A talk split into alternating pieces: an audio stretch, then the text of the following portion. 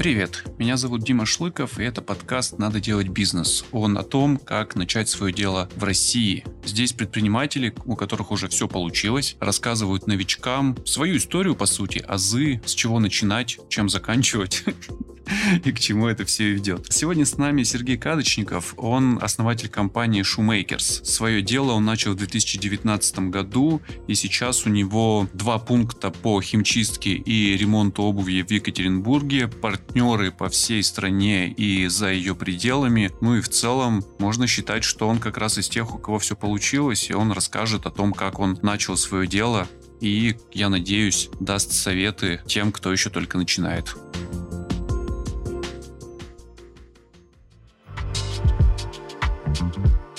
Я бы хотел начать прямо с самого начала. Почему вы решили заниматься восстановлением и химчисткой обуви. Я просто объясню. А, когда люди нам рассказывают про свою мечту, а бизнес, свой бизнес это, как правило, мечта, или там дело всей жизни и так далее и тому подобное, они говорят о чем-то, ну, как бы вам сказать, менее приземленном. Ну, например, мальчики классически мечтают открыть свой бар. У меня нет знакомого, который не мечтал бы открыть свой бар рано или поздно в жизни. А если мы говорим с женщинами, то а, если речь заходит о собственном бизнесе, о каких-то мечтах, то это салон красоты, например, или фитнес-студия, ну что-то такое. А вот заниматься обувью, как это пришло в голову? Наша история начиналась в 2019 году. У меня есть партнер, он является моим двоюродным братом, и он работал в похожей организации. Он занимался химчисткой обуви? Он был мастером по ремонту обуви, по химчистке обуви. Он продолжительное, непродолжительное время работал там, в районе года где-то, после чего у него возник конфликт с руководителем, и он обратился ко мне с запросом, с просьбой помочь ему открыть похожее. Давай откроем свою мастерскую. Условно, да. У меня на тот момент были компетенции в предпринимательстве, небольшие, я бы так сказал. И, в общем, мы, как обычно, по классике это бывает, на салфетке нарисовали некий такой, как бы, traction, бизнес-план, и, собственно, начали его реализовывать. В чем он состоял? Он состоял в том, что если это получается у ребят, там, где он работал, то почему не получится это у нас? Если мы условно скопируем все, что-то докрутим, что-то улучшим, что-то уберем, что-то добавим, то, скорее всего, получится. Это была гипотеза. Гипотеза выросла в то, что есть сейчас. Тогда нам придется поговорить немножко о том, что было у ребят. Мы от них взяли все, что на тот момент нам показалось хорошее. Это бизнес-модель, это примерные там какие-то косты, это примерная структура, если это так можно назвать, потому что это фактически на пальцах все было, как и у нас. Материалы, немного технологий, хотя они в принципе универсальные, они в принципе в открытом доступе, нужно просто довольно много времени их как бы изучить, вникнуть, научиться. Ну, как и везде некоторые маркетинговые истории у них взяли, что-то подсмотрели у каких-то других игроков, собрали все это в кучу, как это бывает, и начали потихонечку сами работать. Они сейчас существуют, они поменяли название, я к ним очень положительно отношусь. Мы не общаемся, но я про них знаю. Они тоже про нас знают. И вы молчаливо друг друга уважаете. Да. И ну приш... что значит начали потихонечку сами работать? Вы открыли первый пункт. Все верно. И вы были вдвоем, я правильно понимаю? Условно, ну, я был старте. администратором, а мой коллега был мастером. Вы, так... при... вы принимали заказы, да. а он их выполнял. Все верно, да. Я правильно понимаю, что на старте это был такой классический пункт ремонта обуви, к которому мы привыкли буквально с детства. Небольшое помещение, метров пять, я так себе его представляю. Внутри знающий свое дело мужчина, и вот я восьмилетний иду с э, пакетом с обувью, зимним утром к нему там стучусь, отдаю, он мне выдает квиточек. Вот, вот такая история была на старте у вас. Почти так, но все-таки с призмой 21 века, с призмой того, что мы молодые ребята. Это был офис 20 метров на пятом этаже офисного здания, то есть там целый квест был, чтобы туда добраться. И это был не ремонт обуви, именно химчистка обуви. Ну, то есть важно понимать, что наша услуга состоит из двух сегментов. Это ремонт обуви классический, и есть блок химчистка чистка, реставрация и чистка обуви. И вы ее сразу добавили, потому что чувствовали спрос именно на этот сегмент? Мы с, начинали с химчистки. А, именно понятно. с химчистки. Ремонтные услуги у нас тоже были, но они были на аутсорсе. Мы носили а, их к понял. соседнему там мастеру, типа через квартал. Или он к нам приезжал и забирал заказы, которые подлежат ремонту. Ну, потому что это неотторжимая сопутствующая услуга, я правильно понимаю? А, примерно 50% заказов подлежат обоим сегментам и ремонту, и химчистке. И чтобы не терять там, не уменьшать средний чек, не терять клиентов на первом этапе, мы решили брать под ключ, ну, то есть принцип одного окна. И так продолжалось с весны 2019 года по лето 2020. Мы взяли помощника, потом я себе взял помощника, И потихонечку мы вот так вот разрастались, пробовали, экспериментировали с гипотезами, с рекламой, с продуктом. А можно я чуть-чуть к помещению вернусь, потому что меня несколько удивило, а, что это а, помещение на пятом этаже бизнес-центра, и вы сами говорите, что найти вас было непросто. Почему там тогда? У нас было несколько параметров. Это, во-первых, бюджет, это локация примерная. Центр. Да. И наличие мокрой точки, ну, воды. Угу. И Наверное, Причем это, насколько я понимаю, не просто умывальник, к ним... Фактически нам нужно было просто подводка воды и все. А, то есть там, там нет более сложных технических параметров, Нет, нет. Нам просто наличие воды в самом кабинете. а трафик не имел значения принципиального, ну, такой проходящий для вас. Вообще имел значение, но мы тогда не думали об этом. У нас не было насмотренности и компетенции в этом деле. Учиться тоже не у кого было. А как вы посчитали, сколько вы готовы тратить на помещение? Вы говорите, бюджет имел значение. Как вы высчитали ту сумму, которая будет адекватна? На самом деле, это классическая история среднефонарная. Примерно. Так называемый MVP, минимально жизнеспособный продукт, который сделан из говна и палок. И если из говна и палок работает, значит, правильно его докрутив, можешь делать нормальный продукт уже на масштабе. А как вы поняли, что он работает? Ну, пошли первые заказы. Я помню до сих пор первого клиента, который к нам принес обувь, я думаю, офигеть, это работает. Кто-то к нам принес обувь там типа через три дня после открытия. А сколько вы вложили на первом этапе? Вот, вот до момента открытия, вот прям, вот сколько, сколько примерно денег я вы думаю, успели что потратить? на тот, это 19 год, цены 19 года, я думаю, в районе 600 тысяч. 600 тысяч. Да, Ага. из которых там типа 200 тысяч стоил оди- одна единица оборудования. Вот оборудование очень интересный момент, потому что мне вообще сложно представить, какое оборудование нужно для химчистки обуви. В первоначальной версии нашего предприятия у нас была м, такая паровая машина, м, парогенератор. Мгм. большой итальянский парогенератор размером с- там, со средний холодильник домашний.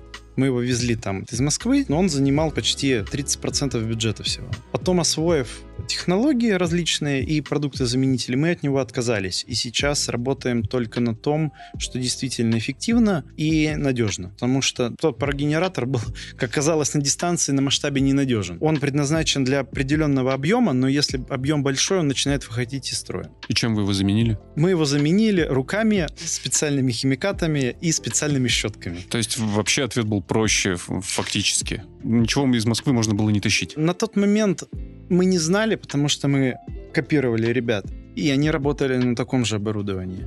И мы просто купили то же самое. Если мастер не обладает определенными компетенциями, он может этот парогенератор обувь испортить очень просто и очень быстро, потому что там пар идет под огромным давлением с огромной температурой, типа больше там 150 градусов, по-моему. Мы решили от него отказаться для упрощения, для упрощения обучения без потери качества и для сокращения количества ошибок и порчи заказов. Но мы остановились на том, что к вам пришел первый клиент. Да. А вы же наверняка спросили, откуда он про вас узнал. Да, естественно. Тогда работала реклама в Инстаграме платная. Facebook и Instagram входят в организацию МЕТА, признанную экстремистской, террористической и запрещенную на территории России. А, ну да, да. Это раз. Во-вторых, мы пытались коллаборироваться с разными там, типа, салонами красоты, например.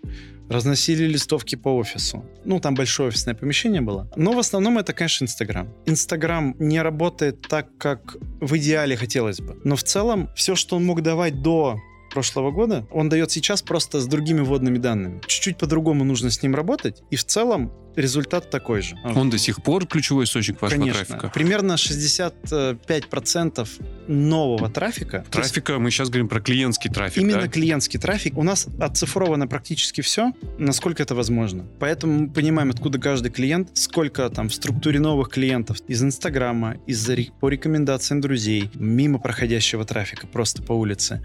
С помощью этих данных мы принимаем какие-то управленческие решения, например, по усилению маркетинга. Да, По- просто распределению бюджета, например. Да, да, да, да. Первый клиент. Да, он был из Инстаграма. Это был колхозный Инстаграм, сделанный из говна и палок. Абсолютно. То есть я сейчас смотрю, можно отмотать наши посты там на где-то апрель и март 2019 года. И я понимаю, как мы вообще работали, не понимаю. А кто Ну, его вел? Его вел я, естественно. Потому что мне не хватило мозгов взять человека с необходимыми компетенциями. Ну и бюджета, наверное, на старте не хватило. Сложно сказать, потому что я не- даже не спрашивал, сколько стоит ведение Инстаграма тогда. То есть мне не с чем было сравнивать. Такой задачки на салфетке не было записано. Не было абсолютно. Мгм. И это мой прокол, потому что каждый должен заниматься своим делом. Ну, то есть вы считаете, что даже на старте, еще до открытия, нанять самому специалиста, это на аутсорсе, это неплохая идея. Это отличная идея. Лучше взять кредит Мгм. и пустить эти деньги на нужного специалиста, потому что если у тебя нет компетенций, ты потратишь много времени. Деньги — это восполнимый ресурс, время нет.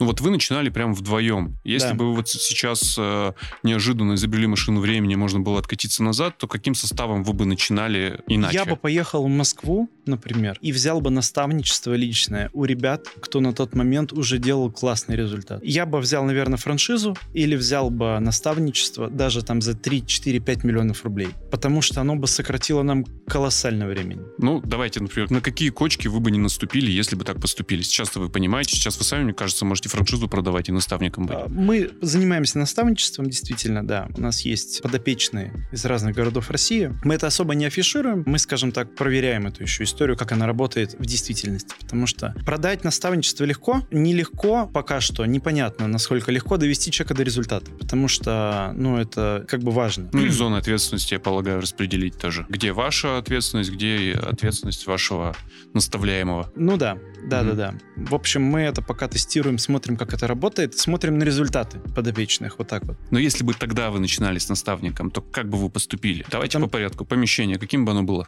Оно было бы, естественно, это был бы первый этаж, это была бы первая линия, отдельный вход. По-прежнему центр? Да, да, да, да. Я считаю, что данные услуги не в столичных городах, для них локация важна примерно на 60%, 70%. Потому что у нас есть услуга курьера бесплатного. В структуре заказов примерно, наверное, 30% это курьерские услуги. Все остальные, э, ну, приходят лично. Поэтому мы бы брали точно другую локацию, мы бы не теряли полтора года вот на эти эксперименты. Вы А. полтора года экспериментировали только с помещением? Мы в целом совсем экспериментировали. Ну да, ключевые это продажи и локация. И штат тоже был бы другим все-таки. Это взаимосвязанные вещи. Мгм. Чем больше трафика, тем больше команды. Все-таки здесь есть человеческий фактор, и человек не может обрабатывать мастер конкретно. Потому что это немного творческая история. Он не может обрабатывать там колоссальное количество заказов. То есть есть предел у каждого мастера. Ну, просто количество часов в сутках. Да. Как вы поняли, что трафика мало? Вы говорили, что вы начинали буквально не зная ничего. Мы остановились пока наша история на первом клиенте, потом их, очевидно, стало больше, а, но вы сказали, что потом последовали полтора года экспериментов. Эксперимент, некоторое неустройство. Как вообще определяли, что у вас что-то идет так или не так? Все было довольно просто. А Тот офис из 20 квадратов, он состоял из двух частей.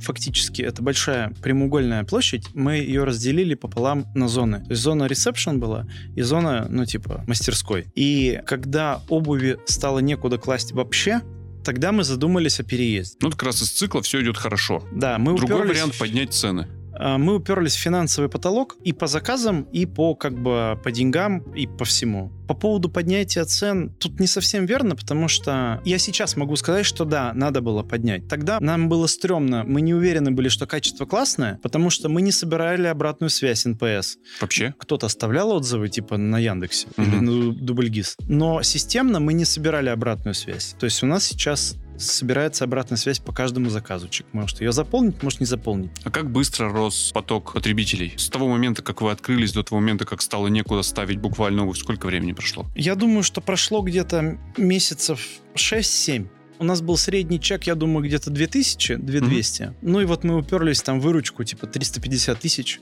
в месяц. Плюс-минус там 300-400 она была. Ну, а вот расходы, если не секрет, в тот момент? аренда это там 1030, наверное, 20. У нас там оставалось от 300 тысяч где-то там, может быть, 70-100. В зависимости от месяца. Потому что в какой-то месяц мы что-то докупали, в какой-то месяц меньше докупали. И переменные расходы были разные. Ну, и это не та прибыль, к которой вы стремились, когда открывали свое дело. Конечно, да. Мгм. Это такая самозанятость была скорее. Потому Мгм, что у нас понятно. были типа зарплаты. Мы выступали как собственники, как операционная команда. Но это, Вот. кстати, не очевидная вещь. Многие, кто к нам приходит, говорят, что они на первых этапах сразу не догадывались начислять себе зарплату. Это отсутствие финансовой грамотности, финменеджмента, потому что, по идее, мы должны были, конечно, начислять, как в рынке, себе заработную плату, но, типа, не было бы меня, был бы условный Коля, администратор, и я бы ему должен был начислять зарплату в рынке. И плюс, естественно, там, если есть дивиденды, то дивиденды. Понятно. Но мы тогда не знали и не думали об этом. У нас был фокус на продукте и на продажах. Как бы окей. Офис с обувью переполнился, то место, где хранилась обувь, вы задумались о смене локаций. Но еще, я так понимаю, либо уже вырос штат к этому моменту, либо э, он как раз тоже т- тогда же начал расти. Там были пиковые загрузки в целом и по людям, потому что 20 квадратов это 20 квадратов. Туда, ну, комфортно, чтобы было работать. Невозможно посадить 50 человек, плюс есть какая-то мебель, там, ну, свободное пространство, подышать, плюс клиенты ходят и так Мгм. далее. И по обуви, да, по заказам. Это было лето, лето 19, лето 20 года, разгар пандемии. Мы за пандемию супер кратно выросли, я, мне кажется, x3 вообще. Рассказывайте. Все же были дома, Да, нас как услуги не закрывали не закрывали. не закрывали. Это раз. Второе, мы сидели в офисном здании на пятом этаже, туда пока кто-то дойдет, ну, из контролирующих органов. Ну, типа, зачем? И мы перестроились на курьера. Тогда мы впервые сделали бесплатного курьера на любую услугу, хоть там... А, так Ну, это пандемия вам подсказала? конечно. Этот ход? Да, мы перестроились там типа за день и, ну, сильно приросли. Я- За день? То есть вы за день наняли курьера? Нет, организ- я был первым курьером. У меня была машина, э, и мы не понимали, как обучать курьеров. Мы не понимали, что курьер может быть просто связующим звеном, он не обязательно должен консультировать. И я ездил, как бы собирал заказы, отвозил, общался с клиентами, там собирал какую-то обратную связь. Было весело, на А самом деле. заказ при этом как поступал? Телефон?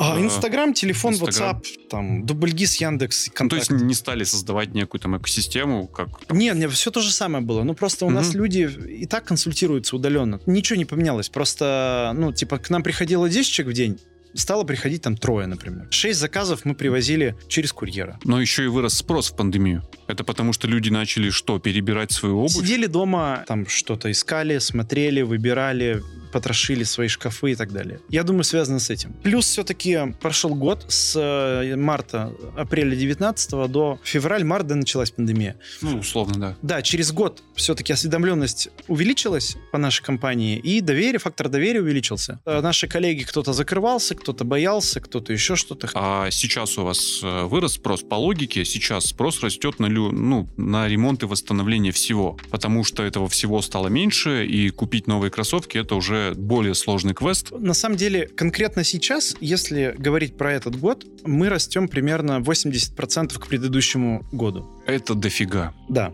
Ну, типа, февраль мы закрыли там 95% выше, чем прошлый февраль. Январь мы закрыли 75, Мгм, где-то понятно. 80. В связи с... Мы перестроили маркетинг. Это первое. Второе, неподтвержденная история, мое мнение.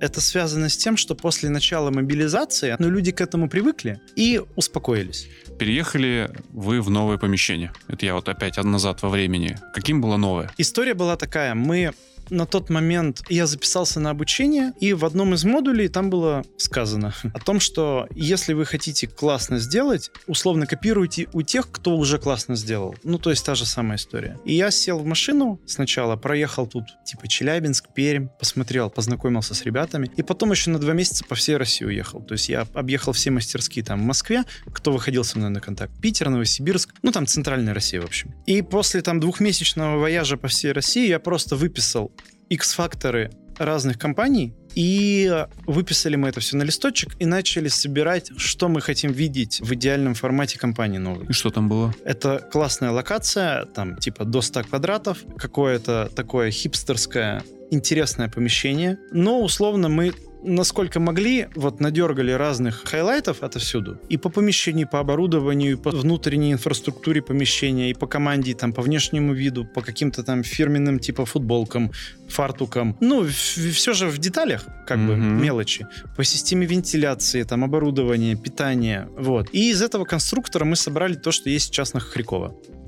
На тот момент для меня это казалось, вау, вообще Тесла просто. Хотя я сейчас понимаю, что, ну, типа, можно сделать гораздо лучше.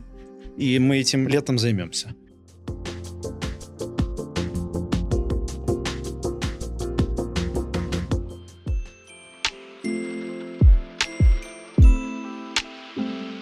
Сейчас ваша компания — это что в цифрах и в объемах? Сколько человек, какие помещения, технологии и так далее? Хочу все знать. Мы в Екатеринбурге сейчас находимся, представлены двумя офисами. Один на Визе, на Викулова 33, один на Хохрякова. Флагманская точка на Хохрякова находится. У нас есть партнеры, как раз франшизная структура в, в Тюмени. У нас есть собственная розница в Казани. Да ладно. Да. Не знал. И а, там, партнерская история в Перми. Плюс сейчас проходит вот наставничество ребята из Мюнхена и Улан-Удэ. Вот недавно товарищ закончил обучение, отбыл. Погодите, парни из Мюнхена приехали к вам учиться? Нет, там как бы чуть другая история. Там женщины, это раз. Во-вторых, они сейчас подготавливают помещение, и мы к ним поедем их обучать. Касаемо команды, в Екатеринбурге 20, в Тюмени где-то 5, в Перми 5, в Казани 4 или 3. Давайте в Екатеринбурге две точки, 20 человек. Мгм. Кто эти люди, чем они занимаются? Большая часть это мастера, естественно. Мастера по чистке, реставрации и покраске. И мастера по ремонту. У нас есть в штате ребята, и есть там двое мастеров на аутсорсе. Они нужны на случай пиковых нагрузок? Мгм. Да, да, да. Один на случай таких сложных работ, а другой на случай пиковых нагрузок, да. С ними, наверное, 17 человек будет. Вот. Это водитель, это команда как бы Водитель, SMM. он же курьер? Да. Мгм. Это SMM. Там сколько человек? Там сейчас получается двое. Они штатные или на аутсорсе? Ну, как бы штатный получается. Одна девушка с нами там довольно давно. Она не сидит у нас в офисе. Она параллельно еще что-то делает. Но типа она у нас в штате, потому что она закрывает какие-то вопросы по SMM, плюс дополнительные различные там детали. Второй человек отвечает, ну, просто за SMM. Ну, он тоже не сидит в офисе. Это все-таки удаленные М, ребята. Понял, понял. Ага. Да, наверное, неправильно выразился. Скорее всего, у них есть сторонние проекты, но без ущерба для нашего. Этот коллектив, он сложился органически ввиду роста, или вы в какой-то момент остановились, поняли, что на опыте расти нельзя, мы сейчас все переосмыслим и запустимся, по сути, заново с правильней, потому что, еще раз, стартовали вдвоем и на своих ошибках учились, ошибок накопилось довольно много, насколько я понимаю, в определенный момент, или все-таки, ну, не было такого критического момента, и вы органически доросли до всего, что у вас сейчас есть. Я думаю, что это органическая история, потому что подготовка мастера классного, который во-первых, офигенно делает свое дело. Он подходит по вайбу к нам, ну, просто качественно выполняет свои услуги, скорость хорошая у него, без потери качества. Это полгода. Полгода. Давайте пока без вайба просто поговорим о специалисте. Я так понимаю, готовых их просто нет, не существует в природе. А есть очень мало, примерно один чек на тысячу. Нет, как-то я мало взял, на, на 100 тысяч. Чаще всего их приходится пере- переучивать под наши стандарты, под наше оборудование, под наши как бы решения, под нашу химию и так далее. Мы стараемся брать с нуля, прям с нуля. Для нас это плюс. Но все-таки с нуля это какой человек стартово? Ну, есть же какой-то набор? Возраст, образование, э, жизненный опыт. Вот вы на собеседовании что спрашиваете у человека, который хочет стать э, мастером по химчистке обуви, но не имеет никакого опыта? У нас собеседование проходит из четырех этапов. Первое это даже из пяти. Первое это просто отсмотр резюме.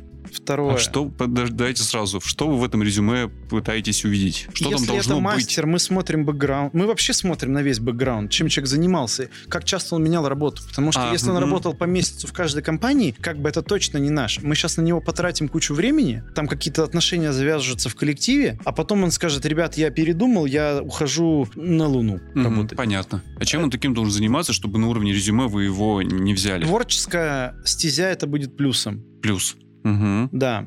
Например, Что-то творчески делал художник. руками. Или, например, мастер по там ремонту автомобилей, техники, бытовой, там, айфонов, ну и так далее. То есть работа руками. У нас работа руками 90%. Мы смотрим на это. Мгм. С резюме понятно. Второе. Второе это зум собеседование. Мы смотрим, как человек общается, как он выглядит, как вообще, что у него на лице написано, как он разговаривает, смотрит ли он в камеру. А, Мастер по ремонту обуви должен быть каким-то особенно коммуникабельным человеком. Да, у нас мастера иногда консультируют, плюс мы довольно открыты с точки зрения социальных сетей, мы показываем внутреннюю кухню. Нам важно, чтобы люди выглядели нормально, прилично, классно, красиво. Все. Ну и могли говорить. Э, Да, это плюс. Если он еще хорошо разговаривает, это, конечно, плюс. Затем следующий этап это демо-день. Он приходит к нам на весь день, смотрит, кто чем занимается, смотрит внутреннюю кухню, как кто общается, кто, ну, то есть в зависимости от функции. А вы на что смотрите? Он-то А. понятно. Я конкретно не присутствую на демо-днях. Он закрепляется, например, за управляющим, либо за старшим технологом. Команда смотрит на него, он смотрит на команду. Потом мы берем обратную связь от каждых из сторон.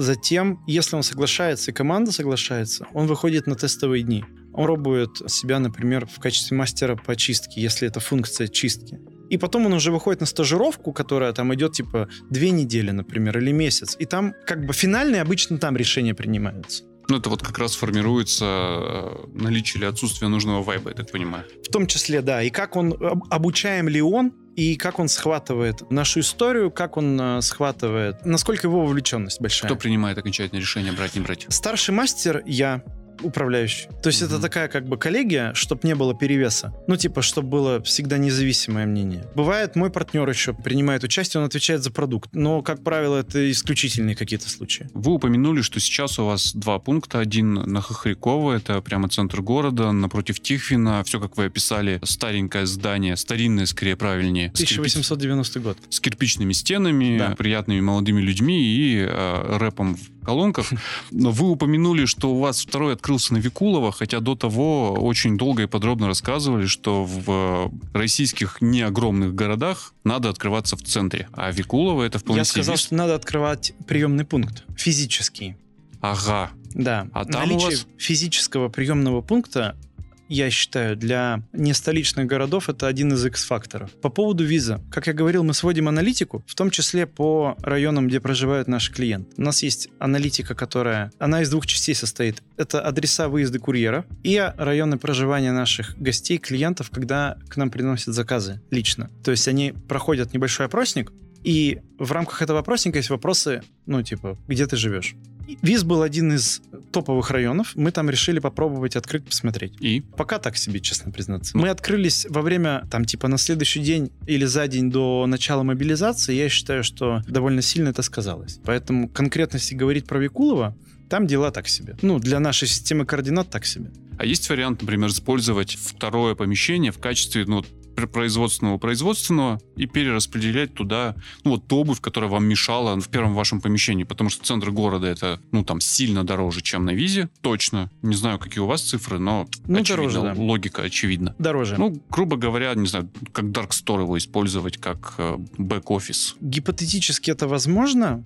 Практически, если есть ассортимент оборудования и штат позволяет распределиться на два офиса, это возможно сделать. Собственно, что мы и сделали. Таким методом мы еще проверяем районы. Мгм. То есть у нас есть, э, ну, как бы денежный пул и есть пул из оборудования. Мы фактически готовый офис можем перевести сейчас с виза в любую часть города, потратив дополнительные, там, типа 200 тысяч на какой-то мелкий ремонт. Потому что фактически у нас все есть. Это маркетинг, присутствие, люди нас видят, и тестирование районов. То есть, по сути, ваш был пробный камень, вы выбрали район, где больше всего ваших клиентов живет, и попытались понять, стоит ли вам развивать сеть по районам. Скорее всего, если бы на Викулово сейчас все было отлично, то вы бы уже думали о том, как открываться, например, не знаю, на автовокзале. В этом году точно нет. У нас большие были планы на тот год, на тот год двумя пируэтами все попортил. Не только вам. Поэтому в этом году у нас нет фокуса на масштабирование вообще. Более того, ВИС это не первый район, где мы тестируем. До этого мы тестировали на автовокзале. Но Да. там были проблемы с управляющей компанией, были проблемы с локацией. Это был первый этаж, но вход со двора через калитки, которые постоянно Ой. не работали. Ой. мгм. Вот. Мы там проработали где-то полгода примерно и переехали на ВИС. И э, это второй этап тестирования. У вас помимо Гипотеза. курьера появились, ну, правильно ли назвать это пикпоинтами, точки, куда можно принести обувь и ее там оставить, а потом там закрыть ящик, вернуться, забрать.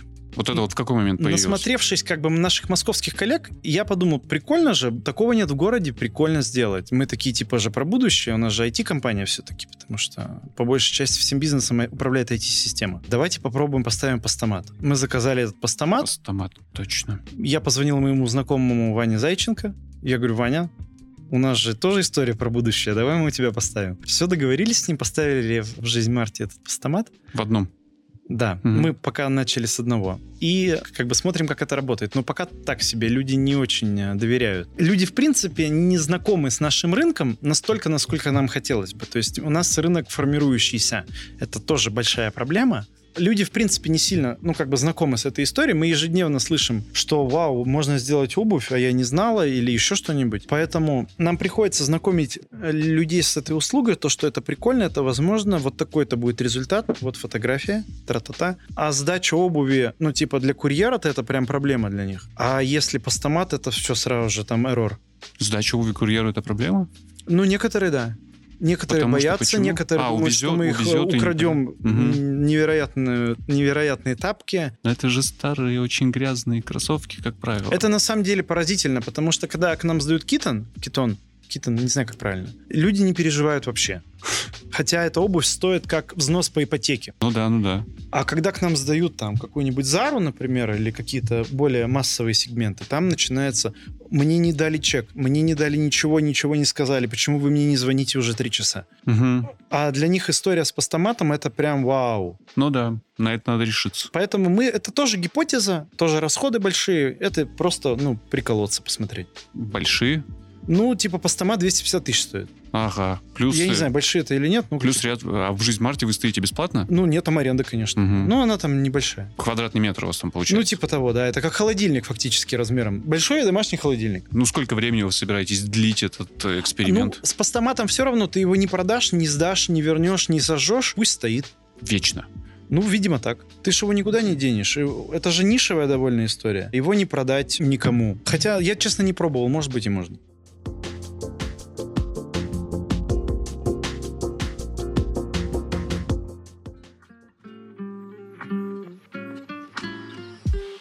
Мы упустили момент, когда вы поняли, что вам обувь надо не только чистить, но и ремонтировать. Это мы поняли примерно через неделю после открытия самой первой точки. Ну, так у вас появился э, партнер, который вместо вас это делал, насколько я помню. Да, мы на аутсорсе работали довольно долго, примерно полтора года, потому что не понимали, как отбирать, как нанимать, как обучать, как вообще вводить в эту историю мастеров по ремонту, потому что мастер по ремонту, в принципе, это отдельная каста людей. Это old school конкретный, это О, да. мужики, взрослые мужики, которые всю жизнь привыкли работать сами на себя там за 50 тысяч рублей. Они не понимают, что надо работать типа по регламентам. У нас там есть какие-то параметры, график. Клиенты звонят, не надо материться, не надо всех посылать на три буквы, не надо, чтобы ты курил в офисе, не надо, чтобы по тебя пахло мочой, ты должен соблюдать качество. Это же А, сейчас, ты это не- сейчас преувеличение, а не на Это опыте. Реальные кейсы. Ага, понятно. Ты как бы не можешь работать по настроению. Сегодня вот я забухал и вернусь в марте. Такого, ну, не должно быть. И это, типа, 98% аудитории. Мы нашли несколько человек в команду, и потом они уже обучали наших новых ребят. Но почему-то вы решили этим заниматься самостоятельно. Да, это удобнее, потому что, во-первых, временное плечо есть логистическое плечо. Во-вторых, есть формат согласования заказов каких-то. В структуре заказов есть заказы, которые согласуются. То есть человек что-то отдал, мы не понимаем, как это сделать. Или нужно подумать, посидеть. И мы ему там звоним через три дня и говорим, слушайте, мы придумали, будет вот так. Так это будет выглядеть, вот пример, вот там две недели будет или три дня срок. И типа стоит там 500 рублей, например. Э, с историей с аутсорсингом это не всегда работает. Плюс есть риск качества, логистическое плечо, временное плечо. Мгм. Ну и когда у тебя все в штате, это удобнее. Человек вышел, сразу же проконсультировал, что-то помог, объяснил, докрутил, доделал. Но этого первого мастера некому было учить. У вас опыта э, ремонта Ноль. нет, у вашего партнера его тоже не было. У него тоже ноль, как и у меня. У меня ноль по всем как бы этим направлениям, кроме маркетинга. У него по ремонту ноль. Мы нашли на HeadHunter человека или на Авито, я уж не помню. И вот он нашим стал первым штатным мастером, который потом уже обучал, да, обучал. И потом Повезло просто. Ну, потому что когда вы... это бере- поиск, длинный поиск, длинный куча итераций. И, ну да, везение же всегда есть. Везде есть Просто везение. звучит так, как будто первый человек по объявлению пришел Нет, это прямо... был не первый человек по объявлению. Это, в принципе, мы искали там сколько-то месяцев, нашли его. Большой риск, потому что вы, не будучи специалистом, берете специалиста, который, ну, если не вольется... Короче, он может вас обманывать годами. Правда ведь? Нет. Тут, смотрите, есть формат опыта, а есть формат насмотренности. Мгм. Иногда насмотренность важнее опыта, потому что у меня есть нас- как там, у меня у Анастасии есть большая насмотренность в этом, и мы не разбираясь в этом вообще, мы понимаем, как должно быть на выходе. И вот с помощью этой насмотренности мы можем оценить человека, его компетенцию. Иными словами, я не знаю, как ты это сделаешь, но должно быть вот Мне так. нужен вот такой-то результат. Я знаю, как он должен выглядеть. Типа, мне нужно вот так. И это был одним тоже из X-факторов. И, собственно, из-за насмотренности мы, в принципе, искали человека. Вот. А насмотренность — это же как снежный ком. Она с годами, со временем только увеличивается, потому что количество итераций любых — это плюс один к скиллу насмотренности. В любой вообще сфере. Хоть там пописать против ветра, хоть полететь э, за рулем самолета со штурвалом. И я так понимаю, этот специалист потом впоследствии обучил всех остальных. Да. Ну, ну, там, через, Ну, возможно, но... В целом, да, мы там еще кого-то с рынка брали готового. Такие есть ребята. Ну, кого-то он обучал, да. Сейчас у вас э, мастера по ремонту и мастера по, По чистке. химчистке. По чистке они как соотносятся? Сколько тех, сколько других? А, мастеров по чистке, наверное, 6-7. 6,5-7. Мастеров по ремонту, ну вот получается 5. Ну, типа, трое в команде, двое аутсорс. И работают посменно, за исключением тех, кто на аутсорсе. Ну, в целом, да, у них там график 5-2 плавающий, как 5-2. бы. А, понял, понял. Ну, то есть они работают 5 дней, 2 выходных, просто В общем, не обязательно вс- 2 выходных, это суббота и воскресенье. Не всегда. В общем, всегда в офисе есть там двое человек точно. Ну, как у нас.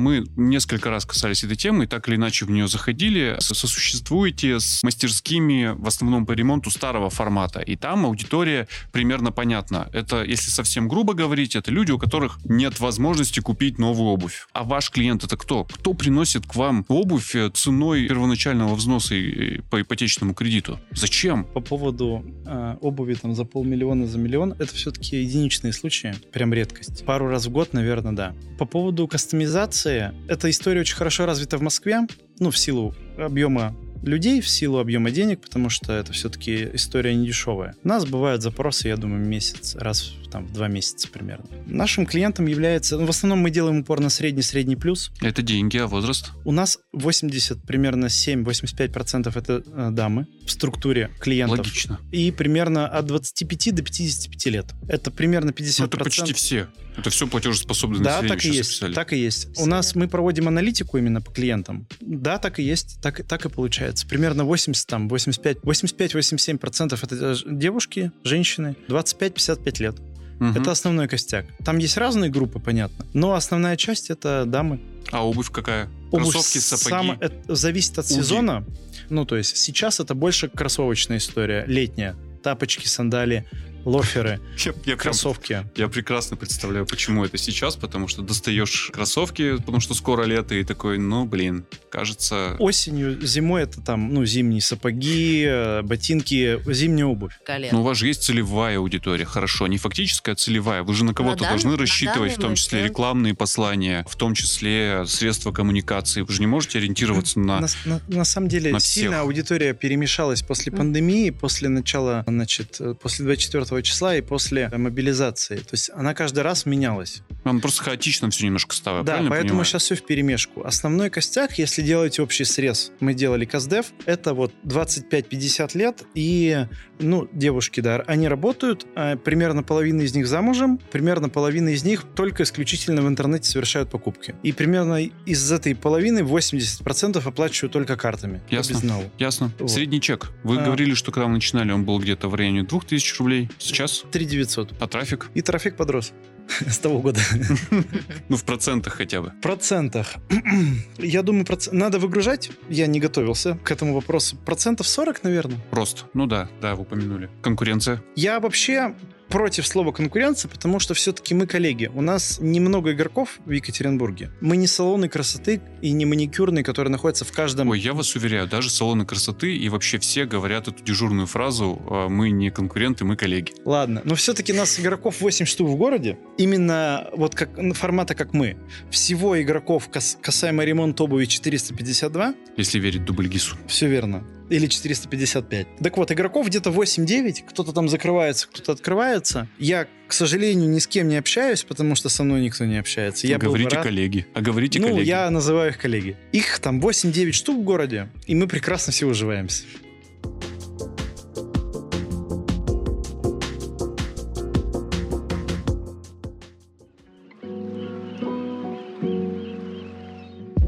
Дальше? В чем план? План, вы знаете, я после того года не строю планы дальше следующего месяца, потому что это теперь вредно для психической системы. Мы, мы углубляемся в продукт в этом году, в эффективности в продукт, в- на масштабах каждой точки. В вашем случае это технологии и персонал. Это да, мы докручиваем то, что можем докрутить по технологиям, работаем с командой, там продажи увеличиваем, средний чек и, ну, типа вглубь, не вширь, а вглубь. Как? Как увеличить средний чек, если вы занимаетесь химчисткой обуви? Повышением цен до продажи, сменой товарной матрицы, ну, типа дополнительные услуги, комплексные услуги, Просто поднятие среднего чека — это на самом деле очень банальная история, и которая работает как молот железный, как топор. Собственно, повышение LTV. Придется пояснить термин. Л, э, жизненный цикл клиента. В структуре клиентов повторный примерно 50%, 45%. Два сезона, два раза в год железно ходит. Кто-то чаще, кто-то меньше, поэтому в среднем будет два. Каналы продвижения изменились. Э, я так понял, Инстаграм по-прежнему тащит вас вперед. Да. Что еще добавилось за это время? На самом деле у нас есть два блока продвижения. Есть блок стандартный, это абсолютно базовые истории типа Дубльгиса, Яндекса, там Google карты, Яндекс карты, Яндекс поиск, сайт, контакт и Инстаграм, который является основным. Вы просто все перечислили сейчас. Это, поэтому это стандартный блок, да. Поэтому два SMM менеджера. И проходящий трафик, то есть типа реклама, ну вот вывеску видит. Это стандартная история, она работает во всех услугах, надежно как лом. И из этого всего примерно 65% занимает Инстаграм. Круто. И второй блок — это хади-циклы, так называемые. Мы берем просто гипотезу и тестируем. Например, условно, реклама в троллейбусах как сработает? Плохо, хорошо. Реклама там в бортовом журнале Уралов. Плохо, хорошо. Как засекаете? А, ну, промокоды ставим, ставим какие-то, если возможно это сделать, метки. Мы сейчас, вот этот год мы рекла- э, тестируем историю с лифтами в управляющих компаниях. Там. И как? С лифтами конкретно довольно хорошо. Я бы не сказал, что идеально, но нормально. Троллейбусы были просто для примера, правда? да, ведь? это просто... Вы там не размещались? Да нет, конечно, нет. Выборочная публикация ВКонтакте в больших пабликах. Тоже мы пробуем, пока не очень хорошо заходит. Что касается набора услуг, э, что-то видно на горизонте, что стоит добавить? Не знаю, сейчас фантазирую, ремонт одежды. Нет, мы не Нет? хотим распыляться, мы классные в ремонте обуви, и мы не хотим распыляться. А личные амбиции? Ну вот вы росли-росли, сейчас у вас горизонт планирования месяц, Мгм. расти штучно планов нет, потому что все очень непредсказуемо. Расти ассортиментно в плане набора услуг тоже уже планов нет. Да это сложно контролировать, и, в принципе, мы не хотим делать из э, нашего сервиса дом быта, что мы можно тут и пуховик зашить, чемодан заклеить и еще что-то. Ну да, но тут вопрос про ваши личные амбиции. Что теперь? Вот э, передадите все Анастасии и... На самом деле поле довольно большое, ну то есть мы смотрим, как будет этот год. Мгм. Мы пробуем в наставничестве себя. Мы углубляемся внутрь, типа в качество, в стоимости и так далее. А наставничество — это бизнес или это Пока это гипотеза. рынка? Гипотеза в чем состоит? Хорошо. Гипотеза в том, если спрос на эту историю у новых, например, кто хочет зайти, если спрос у тех, кто уже этим занимается и хочет докрутить, и в целом, как у нас будет получаться это делать. Почему не просто франшиза? Почему не просто Ну, как франшиза? просто это сложнее получается, но Значит, понятней. во-первых, франшиза это отдельный бизнес. Если, например, мы продаем все точки и занимаемся только франшизой, это история рабочая, да. Но не хочется. Объем рынка не тот.